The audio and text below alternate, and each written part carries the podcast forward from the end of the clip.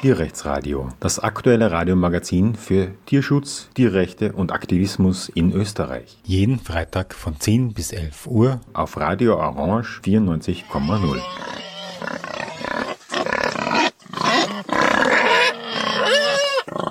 Willkommen zum Tierrechtsradio. Der Wolf ist tatsächlich in aller Munde. In verschiedensten Bundesländern werden jetzt immer heftigere Wolfabschuss- und Ausrottungsverordnungen erlassen.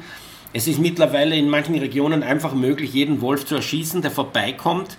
Man schert sich überhaupt nicht mehr um die EU-Richtlinien, die EU-Verordnung, die Flora-Fauna-Habitatsrichtlinie äh, gefährdete Tierarten. Alles egal, man will über den Haufen schießen. Interessant dabei und ein Hinweis auf das Bewusstsein, dass man illegal handelt, ist, dass ähm, diese Leute fordern, dass die EU den Schutzstatus aufheben soll, damit sie die Wölfe abschießen können. Sie machen es aber bereits, nicht? Also muss ihnen bewusst sein, dass sie es illegal machen, weil sonst würden sie ja keine Gesetzesänderung brauchen.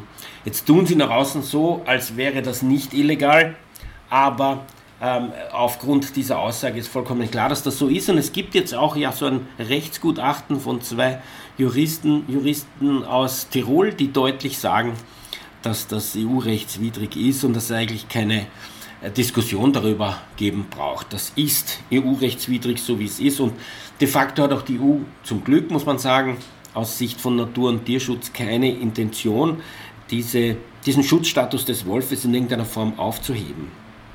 Ja, und ich spreche mit dem Michael aus äh, Villach in Kärnten über die Situation der Wölfe dort bei ihm. Hallo? Ja, hallo und vielen Dank für die Einladung. Ja, danke, dass du dir Zeit nimmst. Äh, wie ist es denn die Situation jetzt in Kärnten? Das war ja fast das erste Land, das so vorgeprescht ist mit dieser Abschießpolitik.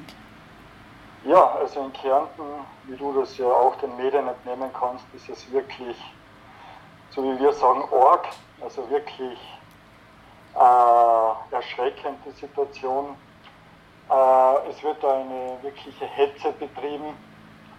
Äh, die Medien und die Politik äh, stürzen sich wirklich auf dieses Thema und man möchte fast meinen, dass es in ganz Kärnten kein anderes und kein wichtigeres Thema mehr gibt als den Wolf. Also das Thema wird total aufgebauscht. Äh, jemand, der nicht so in der Thematik drin ist, die Zahlen noch nicht so kennt, könnte wirklich glauben, dass da jetzt eine ganz große Gefahr kommt oder beziehungsweise bereits besteht.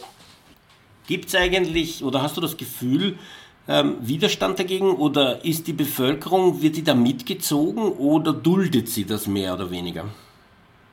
Äh, es gibt durchaus äh, wirklich einige, viele kritische Stimmen, die auch pro Wolf und für den Wolf sind. Äh, aber ich sage jetzt einmal, äh, die werden mehr oder weniger mundtot gemacht. Also da kommt dann sofort dieses äh, Totschlagargument, äh, ja, du bist gegen die Bauernschaft, du bist gegen unsere Kulturlandschaft, du bist gegen den Tourismus. Äh, ist dir das nicht wichtig als Kärntner, als Kärntnerin und so weiter? Also da wird irrsinniger Druck aufgebaut und erzeugt und äh, diese Menschen, die wirklich äh, dem Wolf gegenüber positiv eingestellt sind, werden da auch äh, richt, äh, richtig eingeschüchtert und wie gesagt mundtot gemacht. In den letzten Tagen gab es einige mediale Meldungen, die sich tatsächlich kritisch über diesen Umgang mit Wölfen, diese Abschusspolitik äußern, auch in einem Editorial im Standard, Irene Brickner die da deutlich sagt, dass wissenschaftlich gesehen das ein völlig falscher, unhaltbarer Weg ist, dass es EU-rechtswidrig ist.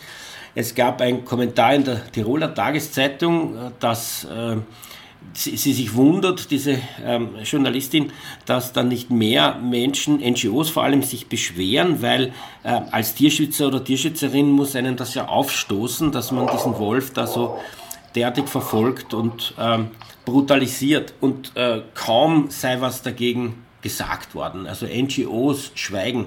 Ich habe jetzt nachgeschaut, der äh, WWF zum Beispiel hat in den letzten, also in diesem Jahr bis jetzt, wir schreiben Ende Juni 2023 äh, nur zwei Presseaussendungen zum Wolf gemacht. Äh, Einspruch erheben gegen die Verordnungen kann man ja nicht. Es gibt aber eine ganze Reihe von Meldungen an die Kommission, nur äh, sind die medial natürlich nicht irgendwie präsent, weil äh, sie ja vielleicht relativ hilflos sind. Man kann ja sozusagen nur die EU aufmerksam machen und hoffen, dass sie selbst ein entsprechendes Verfahren einleitet, was aber, wie man so hört, auch tatsächlich der Fall sein soll.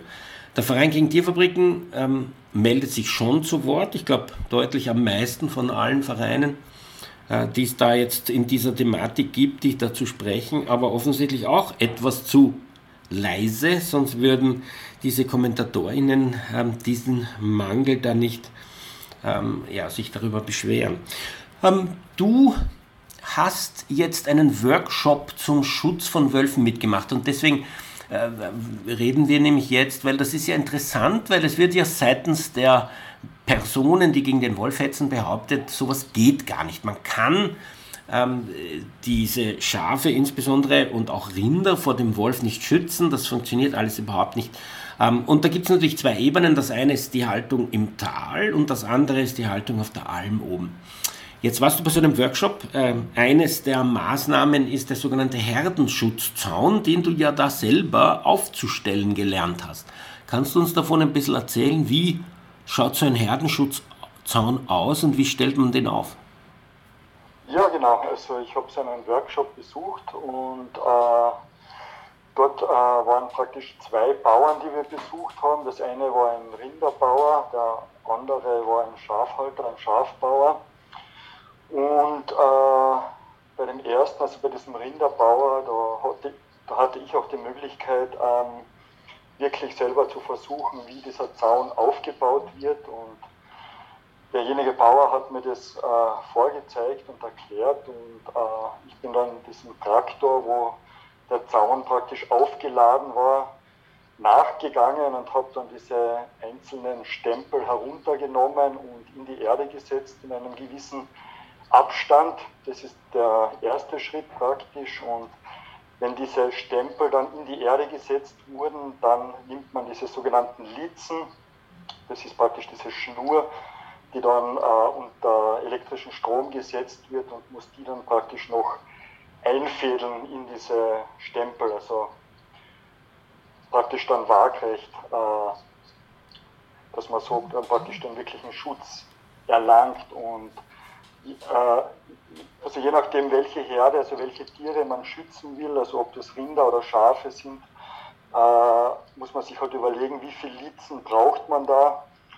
Und äh, in diesem ersten Fall, da haben wir dann praktisch, wenn ich mich recht erinnern kann, fünf Litzen verwendet für die Rinder, damit es dann wirklich eine äh, passende Höhe hat, dass da praktisch die Rinder nicht herauskommen und auf der anderen Seite das aber dann auch so gemacht ist, dass der Wolf nicht hineinkommt in den geschützten Bereich. Jetzt hast du das selber gemacht, würdest du sagen, oder wie, wie groß würdest du sagen, ist der Aufwand? Wie mühsam ist das?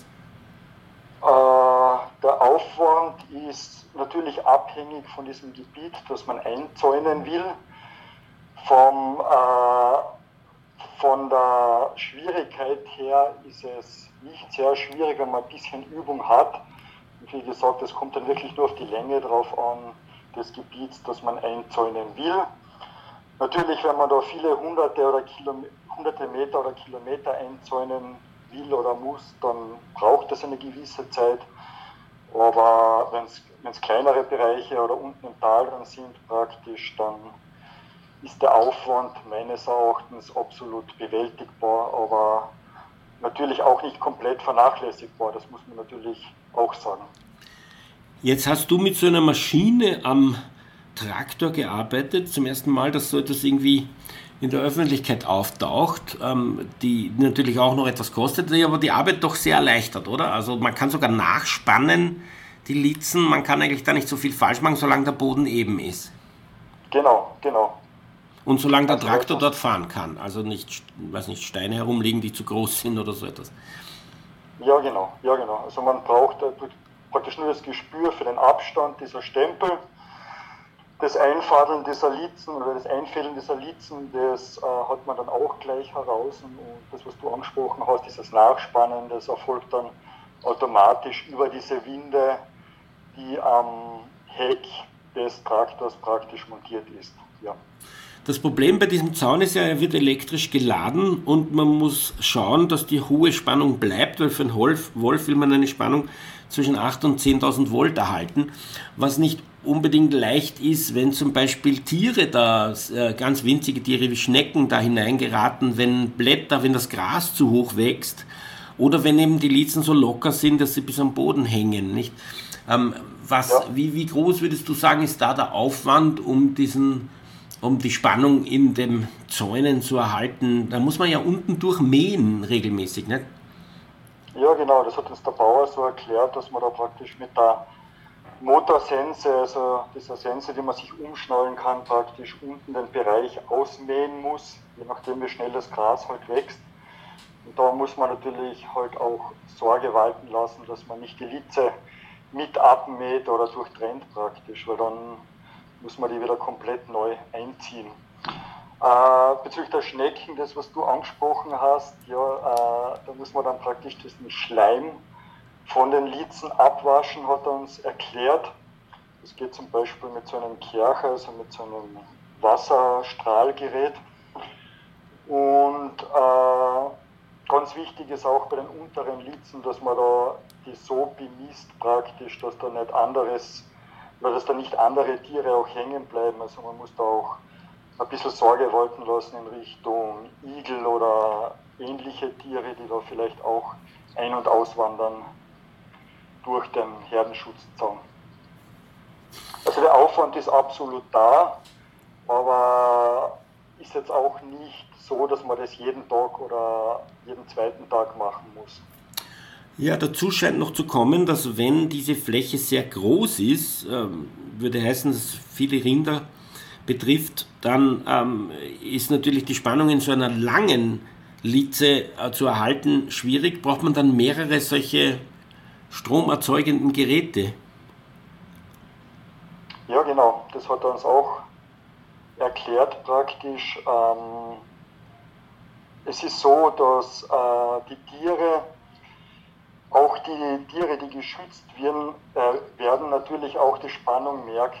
Und ähm, es kann sein, dass am Anfang, wenn dieser Zaun frisch aufgestellt wird, dass die Tiere das praktisch testen und dann aber sofort nach dem ersten Mal äh, merken, dass das nicht so gescheit ist oder nicht so angenehm ist, wenn sie da hineinlaufen und er hat uns das so erklärt, je höher die Spannung ist, desto eher merken sie es auch schon von einem gewissen Abstand. Also die merken das gar nicht mehr, weil sie reinlaufen, sondern die stoppen schon 10, 20 Zentimeter vorher, weil die Spannung schon so hoch ist, dass sie merken, aha, da ist was, das intuitiv merken sie, das ist ungut und äh, dann laufen sie nicht mehr hinein. Aber für das braucht es genau eben diese hohe Spannung und je länger die Litze ist, äh, desto mehr unter Anführungszeichen Saft brauche ich, weil über die Länge dann praktisch Spannung und Kraft verloren geht.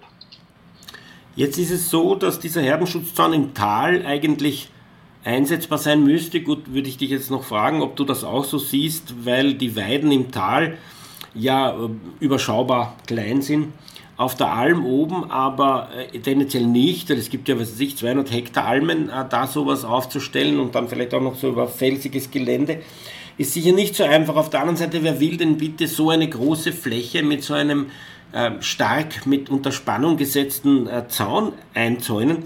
Weil da wäre natürlich eine andere Form des Schutzes über den Tag besser, aber nur als Nachtpferch dann doch so einen Zaun benutzen und eine Spannung, die entweder über die Sonne herkommt oder von einem kleinen Gerät produziert wird. Wie praktikabel siehst du jetzt diesen Herdenschutzzaun de facto in der Masse in Kärnten, im Tal äh, oder auch auf der Alm?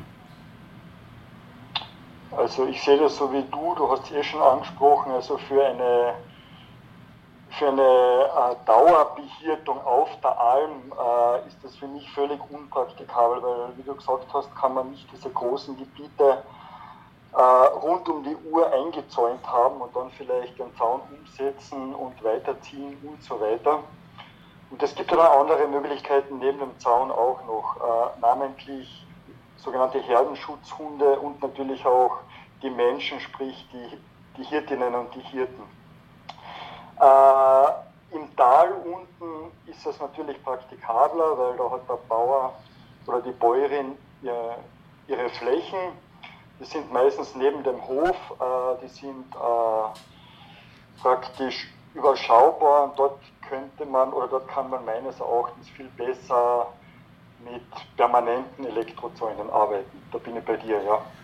Warum glaubst du, machen die das nicht? Weil man, wenn man mit dem Auto durch die Landschaft fährt, sieht man überall solche umzäunten Weiden mit Schafen, die aber keinen Herdenschutzzaun haben, keinen elektrisch geladenen Zaun.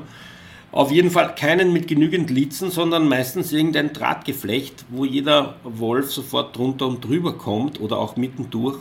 Warum glaubst du, wird dieser Herdenschutz so gezielt weggehalten? Soll sogar der Landesrat gesagt haben, nur über meine Leiche wird es Herdenschutz in Kärnten geben. Warum, warum äh, diese Abneigung?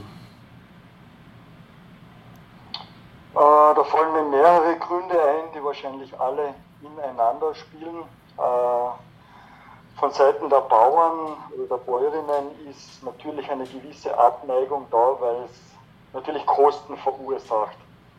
Und über die Kostenfrage werden wir vielleicht später noch einmal reden, ähm, weil es da natürlich auch Möglichkeiten einer Übernahme gibt oder gäbe sozusagen. Äh, von Seiten der Politik ähm, kann man natürlich nur mutmaßen. Ich kann nur sagen, äh, in Kärnten ist es derzeit äh, nicht so, dass es gefördert wird. Also die Bauern können nicht zum Land gehen und sagen, ich hätte bitte gern die und die Förderung, damit ich mir einen Herdenschutzzaun aufstellen kann. Äh, was auch noch ein ganz wesentlicher Grund ist, äh, ich glaube, dass da auch die Jägerschaft mit hineinspielt und die Jägerschaft einfach ein riesengroßes Interesse und eine riesengroße Lust daran hat, den Wolf zu schießen spreche es einfach einmal so an. Ich habe ja selber einen Herdenschutzzaun gekauft, kostet 100 Euro für 50 Meter. Federleicht, den kann man auch, wo, die, wo diese Stempel und die Litzen schon zusammenhängen, unter den Arm nehmen und ganz locker tragen ähm, und auch mit der Hand recht flott aufstellen. Aber 100 Euro auf 50 Meter, naja, ich weiß nicht, wie groß solche Weiden sein müssten, wie viel 100 Euro man da braucht. Aber dass es keine Förderung in Kärnten gibt, ist ein echter Skandal, das sollte man ganz deutlich sagen. In Österreich gibt es nur ein Bundesland, wo äh, die, die Förderung wenigstens so hoch ist, dass das relevant ist. Das ist in Niederösterreich, da kriegt man 80 Prozent für Herdenschutz, ähm, bezahlt aber auch nicht 100 Prozent. Aber de facto ist es ja so, dass die EU garantiert, dass alle Herdenschutzmaßnahmen bezahlt werden, nicht wahr? Absolut, absolut. Und es gibt auch österreichweit immer mehr äh, Bäuerinnen und Bauern, die da auch schon Einsicht zeigen und sagen, wir kommen nicht umhin und wir werden das jetzt dann machen. Und natürlich werden wir uns dann auch das Geld abholen, das uns für diesen Zweck zusteht. Und wieso da in Kärnten äh, das noch nicht so weit ist, ist mir eigentlich völlig unerklärlich, dass da noch immer das derart geblockt wird, weil es ist auch meine Ansicht, dass das die einzig äh, gangbare Lösung ist, auf Herdenschutz zu setzen und so wie du sagst, wenn da die EU die Mittel so und so äh, vorsieht und zur Verfügung stellt, wieso das in Kärnten nicht machbar ist, also wirklich unerklärlich. Ja, die Wölfe kommen jetzt aus den verschiedensten Nachbarländern und das wird auch so weitergehen, bevor der Wolf überhaupt geschossen werden kann, fällt er vielleicht durch einen Riss auf. Das heißt auch der Abschuss und der extremst ähm, intensive Abschuss. Und jetzt hat es gerade in Osttirol die Meldung gegeben, dass diese besondere Abschusstruppe mit leeren Händen zurückgekehrt ist. Also auch der intensivste Abschuss wird Risse nicht vermeiden, sodass man sagen muss, es wird einen Herdenschutz geben müssen, selbst wenn diese Leute weiterhin auf Abschüssen bestehen. Und insofern tun ja die Landesräte richtig gehend die Bauern und Bäuerinnen hintergehen und ähm, weil sie ihnen sozusagen vorgaukeln, dass sie das in die Hand nehmen mit den Abschüssen. Es so aber gar nicht geht. Ich habe nachgeschaut in der Statistik Austria, momentan werden 8000 Füchse im Jahr in Kärnten erschossen und trotzdem muss man jede Hühnerherde in einen Hühnerstall geben, weil sonst kommt in der Nacht der Fuchs und holt sie sich. Das ist eigentlich eine Selbstverständlichkeit, nicht? Und diese Selbstverständlichkeit, würde ich sagen, müsste sich jetzt erst beim Wolf durchsprechen. Wir sprechen heute über den Herdenschutz bei Wölfen, ein sehr, sehr, sehr aktuelles Thema, weil in ganz Österreich von den verschiedensten Bundesländern, die jedenfalls Alpenzugang haben, ähm, Verordnungen erlassen werden, nach denen man den Wolf eigentlich wieder ausrotten will. Und manche sprechen das ganz deutlich aus und sagen das auch. Wir wollen den Wolf hier nicht. Das sei ein Kulturland und da habe der Wolf nichts verloren. In Mitteleuropa habe der Wolf nichts verloren, sagen manche.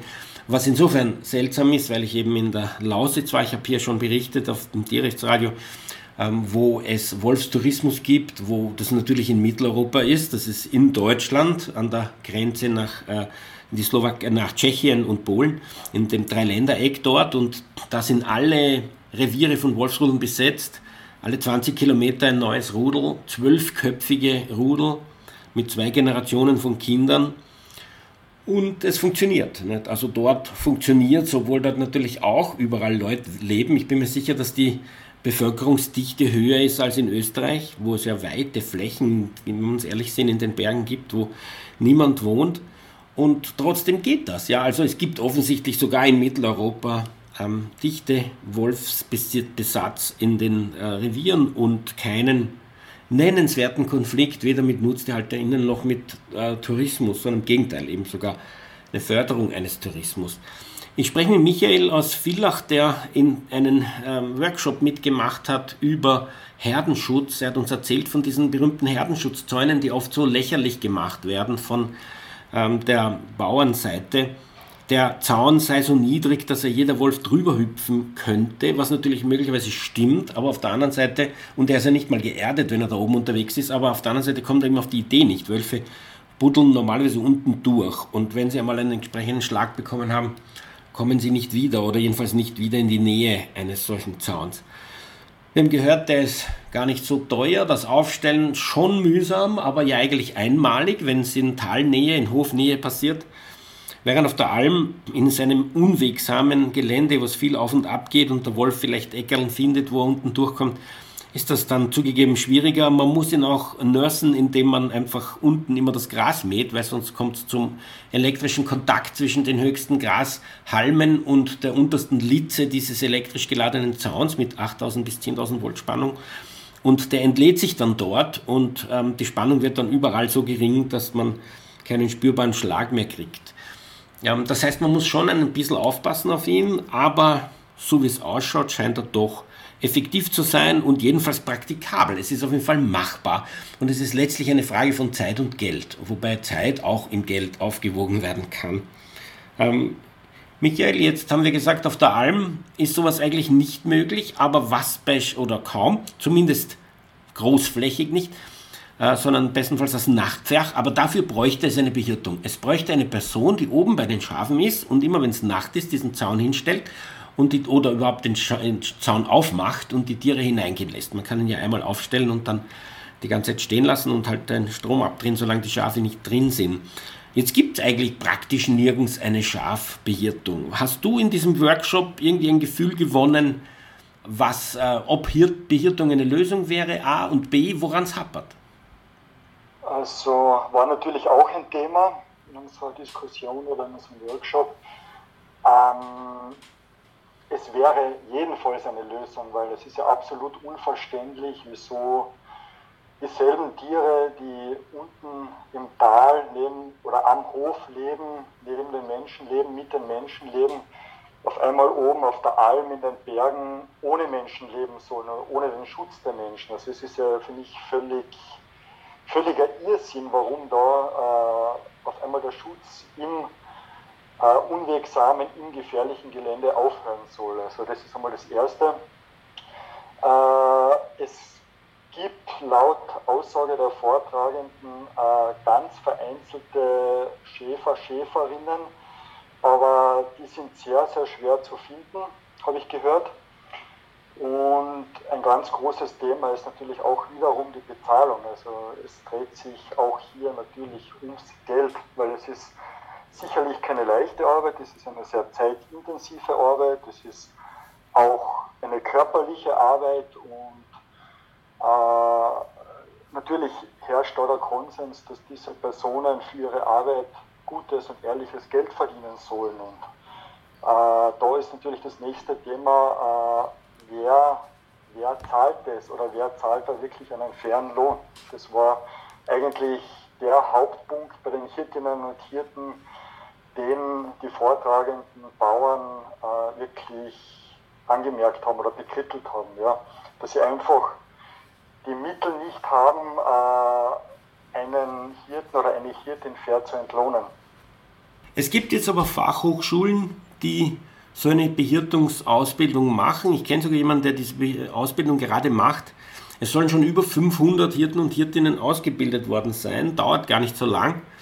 Ähm, aber äh, da gäbe es dann schon Potenzial. In, in der Schweiz ist ja auch umgestiegen worden von einer Nichtbehirtung, beziehungsweise wenn dann einer sehr amateurhaften, wo halt äh, Pensionisten da mal kurz hingestellt werden, zu einer professionellen, wo die Leute sich wirklich auskennen, wo sie die Krankheiten zum Beispiel erkennen, damit sie dann auch eingreifen können oder die Tiere zur Not ins Tal bringen. Es gibt ja über 20 Virusinfektionen, die Schafe haben können, die sie sich natürlich auch gegenseitig damit anstecken können, wenn auf einer Alm Schafe aus verschiedenen Betrieben und verschiedenen Tälern zusammenkommen.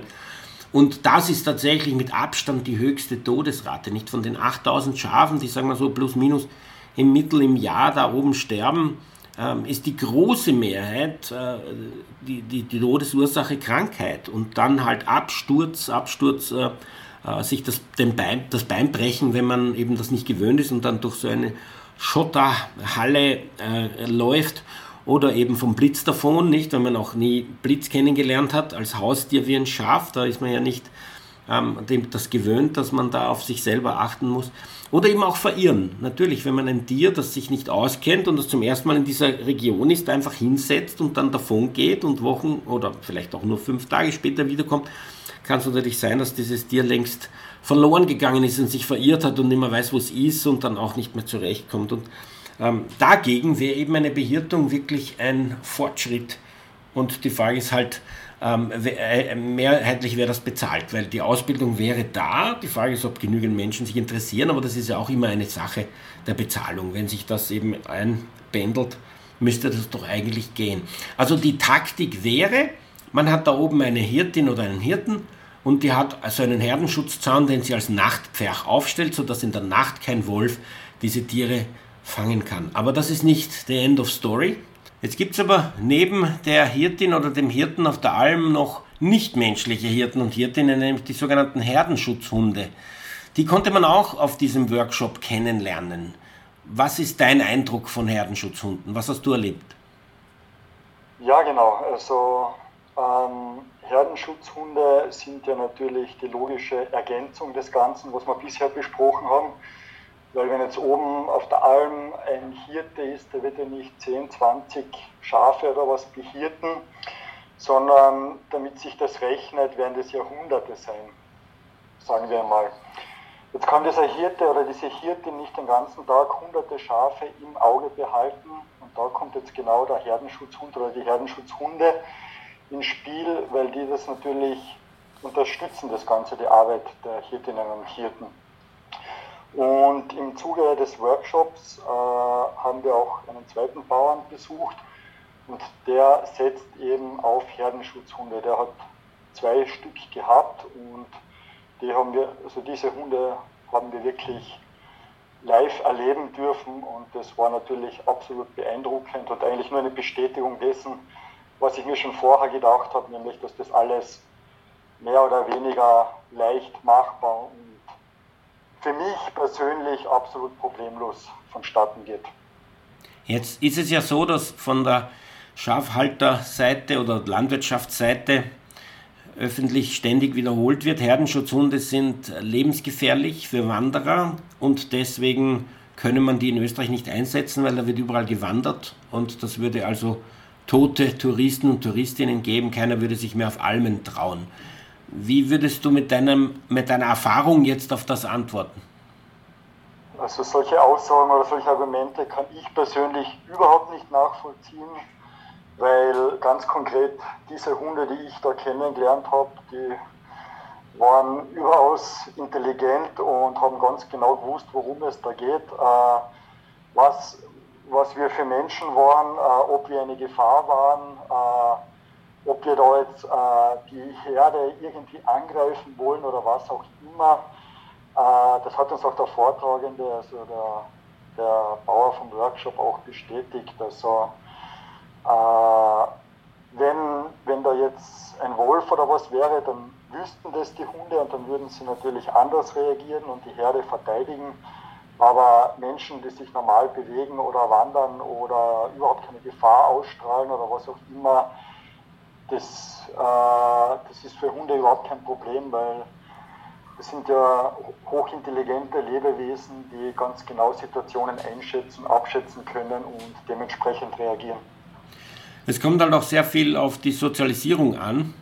Ähm, diese These vom rabiaten Herdenschutzhund stammt vielleicht aus Rumänien oder aus dem Kaukasus, wo man solche Hunde nämlich nicht einfach nur an Menschen gewöhnt und bei äh, Schafen aufwachsen lässt, sondern sie auch noch scharf macht gegen potenzielle Schafdiebe, nämlich menschliche. Und die sollen dann eh scharf reagieren auf, auf Menschen, die daherkommen. Und äh, tatsächlich merkt man das, wenn man in den Karpaten, in den Südkarpaten wandert. Also ich war dort, wie gesagt, äh, schon seit viel, viele, viele Jahren unterwegs, neun Jahre bereits, wo ich jeweils ähm, ein, zwei bis fünf Wochen mit dem Zelt wandern war. Und man trifft praktisch jeden Tag eine Schafherde. Und das Erste, was man merkt, ist, dass so ein Hund daherkommt und vor einem stehen bleibt und einen anbellt und anknurrt. Wenn man natürlich eine Hundephobie hat, fürchtet man sich vielleicht, aber wenn man Hunde gewöhnt ist wie ich, dann redet man halt freundlich, der kommt nicht näher als die fünf Meter, geht dann entweder wieder weg oder es kommen noch ein paar andere, ähm, interessieren sich dann weniger, wenn sie einen abgecheckt haben. Also ich kann sagen, in diesen neun Jahren hat mich nicht ein einziger Hund wirklich attackiert. Sie haben mich angebellt und es war vielleicht bei manchen unangenehm, bei vielen nicht. Es gab auch Begegnungen, wo sie überhaupt nicht gebellt haben.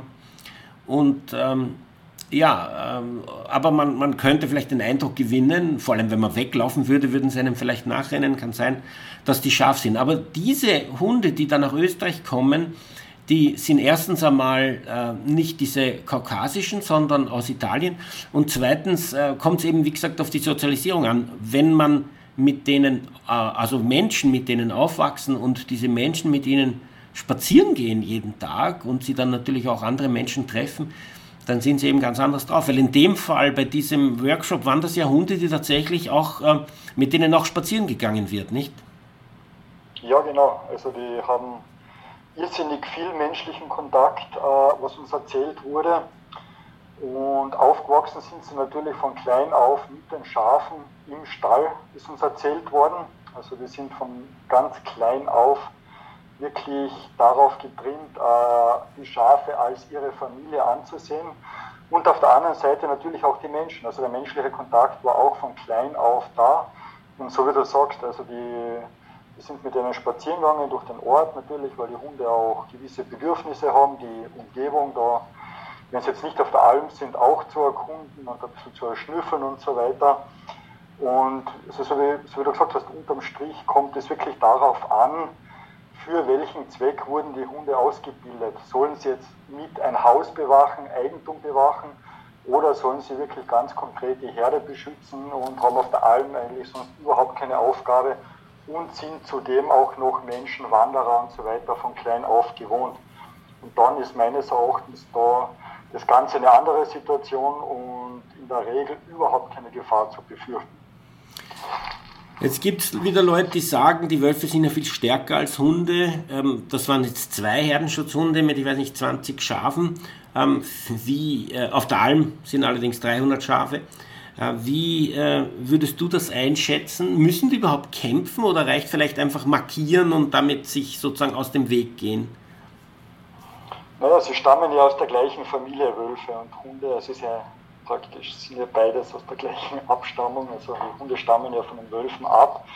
Und natürlich gibt es da noch immer sehr große Verhaltensgleichheiten. Und der Schafbauer mit den Herdenschutzhunden äh, hat uns eben erklärt, dass die praktisch ihr Gebiet, also dort, wo die Schafe weiden, großflächig wirklich markieren durch Urinieren und dass dann die Wölfe das natürlich auch bemerken und äh, richtig deuten können, aha, das sind auch so ähnliche Typen wie wir, auf gut Deutsch gesagt, äh, das ist ihr Revier, die haben das dann markiert und wir machen da einen Bogen. Also in der Regel kommt es überhaupt zu keinem Kampf, außer ein Wolf ist jetzt natürlich vielleicht alleine unterwegs, ist total ausgehungert und ist einfach darauf angewiesen, jetzt sofort Nahrung zu sich zu nehmen. Dann könnte es vielleicht sein, dass er versucht, da jetzt irgendwo Nahrung zu finden. Aber wenn da jetzt ein Rudel ist und das Rudel dann merkt wirklich, aha, das ist ein markiertes Revier, dann werden sie dieses Revier wirklich meiden und einfach weiterziehen und die nächste Gelegenheit, also sprich das nächste Wild zu sich nehmen oder bejagen praktisch. Ja, in der Lausitz gibt es ja immer wieder Untersuchungen von Wolfskot und da kommen sie eigentlich konsistent drauf, dass ein Prozent der Nahrung der Wölfe Nutztiere sind und ähm, 98 Prozent äh, Hirsch, Reh oder Wildschwein und dann das weitere Prozent nochmal Obst. Interessanterweise essen Wölfe also doch auch gerne Obst. Ich habe es übrigens gesehen am Wolf Science Center wie gerade äh, die Äpfel reif waren, sind die Hunde, diese Wölfe natürlich tatsächlich zu den Apfelbäumen gegangen und hinaufgesprungen, um sich reife Äpfel zu pflücken mit dem Mund und die dann zu essen. Ich habe auch Fotos davon. Man ist tatsächlich so, dass die gerne reife Äpfel essen. Also von wegen reißende Bestien. Sie essen, sie reißen jedenfalls auch Äpfel vom Baum. So wild und brutal sind sie. Ähm, die Herdenschutzhunde können ja drin sein im Zaun mit den Schafen oder vielleicht beim Nachtpfeich außen herum und natürlich, wenn die Tiere auf der Alm sind, dann laufen sie überhaupt frei um die Schafherde herum. Ähm, die scheinen sich ja irgendwie auch zu identifizieren mit diesen Schafen, weil sie mit ihnen aufgewachsen sind, sie als Familie zu sehen. Ähm, Schaf, äh, also die Hunde im Zaun, im umzäunten Bereich, am, äh, sozusagen direkt neben einem Hof, ist ja jetzt der doppelte Schutz. Nicht, wenn also der Wolf kommt, müsste er erst den elektrischen Herdenschutzzaun überwinden, um dann von den Hunden konfrontiert zu werden. Der müsste also sich die Mühe machen, da reinzukommen, während er angebellt und angeknurrt von Hunden wird, die innen sind. Ist eigentlich fast nicht vorstellbar, oder? Dass ein Hund oder solch, ein Wolf unter solchen Bedingungen Schafe reißt. Absolut, also genau meine Meinung. Also diesen Fall würde ich gern sehen wo dann wirklich ein Wolf äh, sogenannte Nutztiere aus einem eingezäunten Bereich, wo sich auch Hunde aufhalten, wirklich praktisch entnimmt, reißt oder tötet da drinnen. Also für mich absolut unvorstellbar und diesen Fall habe ich auch noch nie gelesen oder gesehen in den Medien. Unser Thema heute Wölfe, wo man wirklich, wenn man die Medien aufmacht, sei es am Computer oder die Zeitung, findet man mittlerweile täglich Artikel über den Wolf teilweise reißerisch. Die Bestie hat schon wieder irgendein Schaf getötet, man muss sie ausrotten, abschießen. Teilweise mit der Kritik, dass man da EU-rechtswidrig illegal vorgeht, dass man blind ist für wissenschaftliche Argumente, die sagen, selbst bei Abschüssen braucht man Herdenschutz. Und die sagen, der Abschuss bringt überhaupt nichts, wenn man tötet äh, vielleicht äh, einzelne Wölfe, die da durchziehen ähm, die überhaupt noch nichts gemacht haben, weil man ja sozusagen erst nach dem Riss hinkommt, aber ein so ein Wolf 100 Kilometer wandert in einer Nacht. Das heißt, man kriegt dann denjenigen, der gar nichts getan hat. Und wenn man natürlich etablierte Rudel abschießt, indem man den, die Eltern tötet, dann hat man überhaupt einen kopflosen Haufen von Jungtieren, die eben überhaupt nicht mehr wissen, was sie tun sollen und in ihrer Verzweiflung dann viel eher Nutztierrisse machen als ähm, ein etabliertes Rudel, das sich genau auskennt und das ein, äh, sehr viel Erfahrung und Expertise in der Jagd auf Hirsch, Reh oder Wildschwein hat.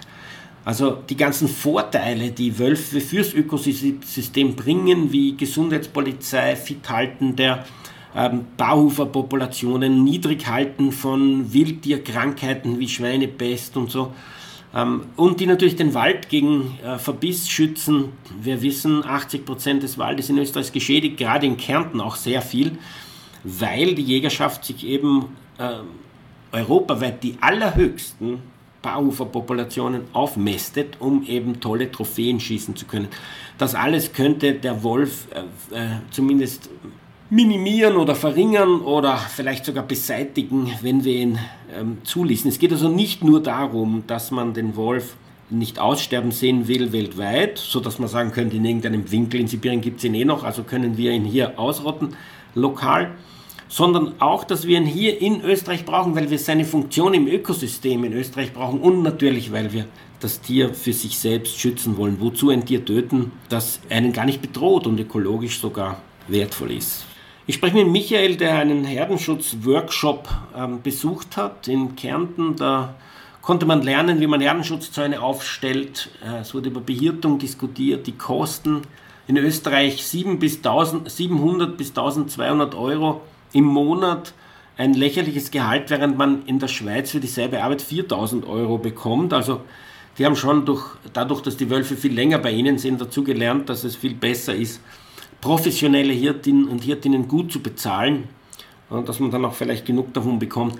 Und als weitere Maßnahme zum Schutz der, der Schafe vor allem und auch der Ziegen und vielleicht auch ein bisschen der Rinder, obwohl ich mir da echt nicht sicher bin, wenn ich mir meine Wanderungen in den Südkarpaten anschaue, wo ständig ähm, Rinderherden vollkommen äh, ohne Herdenschutzzaun oder Behirtung oder ähm, Herdenschutzhunde herumziehen, mitten im Wolfsgebiet.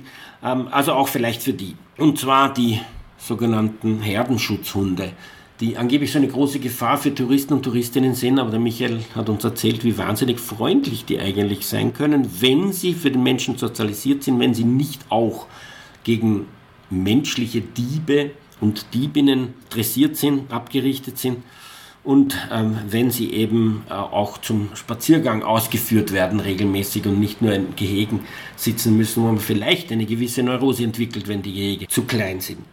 Ja, wir haben schon gehört, in Kärnten, wie überall in Österreich, aber in Kärnten vielleicht wirklich vorrangig, dort werden auch die meisten dieser Wölfe erschossen, bereits äh, fünf, ähm, allein heuer, glaube ich. Ähm, da ähm, gibt es jetzt doch Widerstand. Äh, letzte Nacht gab es ein Pro-Wolfsfeuer in äh, Kärnten. Kannst du uns davon erzählen, was du davon gehört hast? Ja, also ich war genauso überrascht. Ich habe das den Medien entnommen vorhin und äh, das war anscheinend ein Feuer auf dem Vielacher Hausberg, dem Dobratsch, ein sehr beliebter Wanderberg, äh, Naturschutzgebiet, äh, ehemaliger Skiberg. Ähm, für Ausflügler natürlich auch Weidegebiet, Almgebiet und so sozusagen ist wirklich ein Aushängeschild der Villacher Tourismusregion.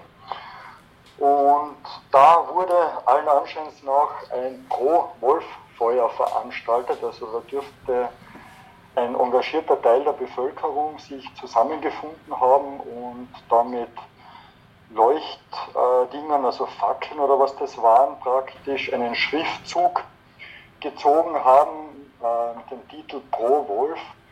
Und die haben da praktisch schon Fotos gemacht oder hat man gesehen im Internet.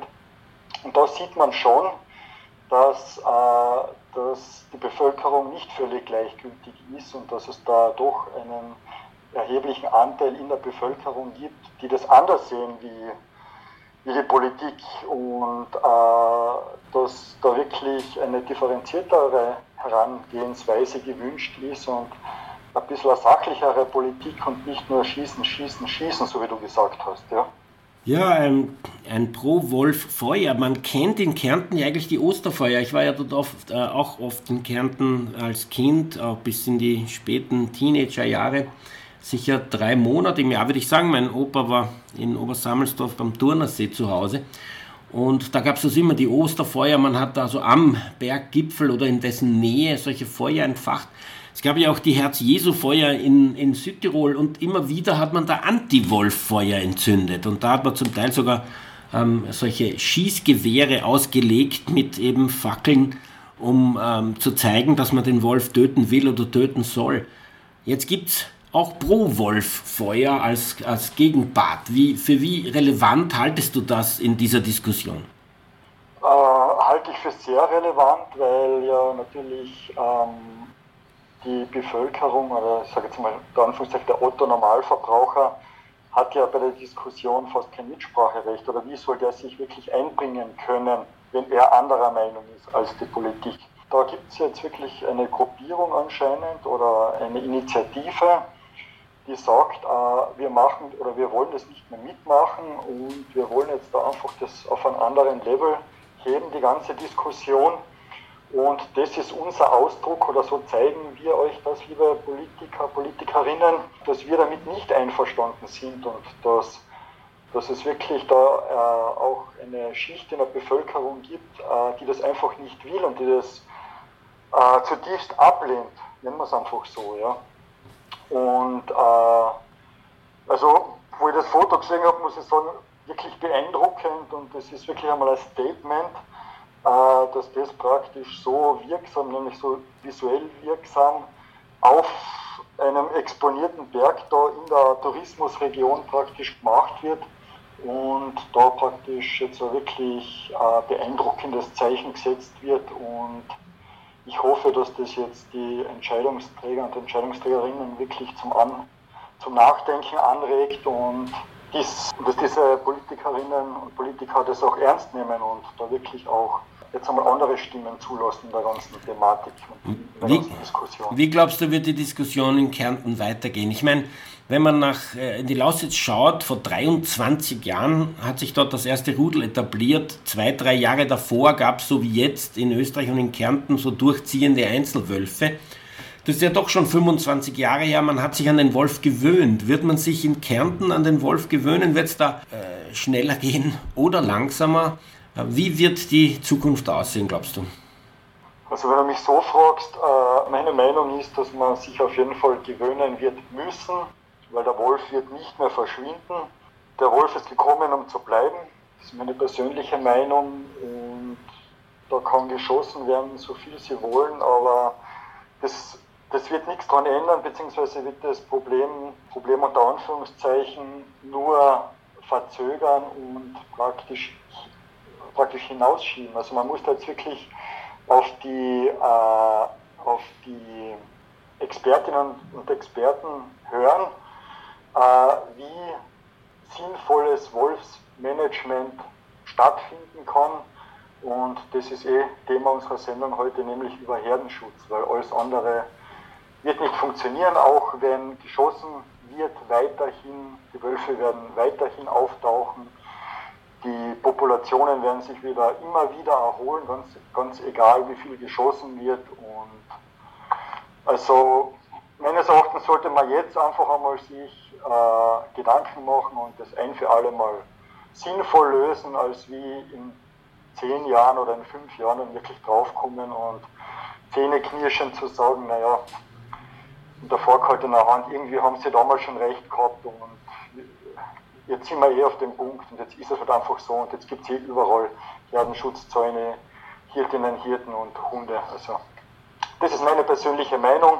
Ich hoffe, dass das nicht hinausgezögert wird und dass da jetzt wirklich eine sinnvolle und äh, intellektuelle Diskussion stattfinden kann und dann werden wir da auf einen guten Weg kommen und diese Hoffnung habe ich ehrlich gesagt, ja.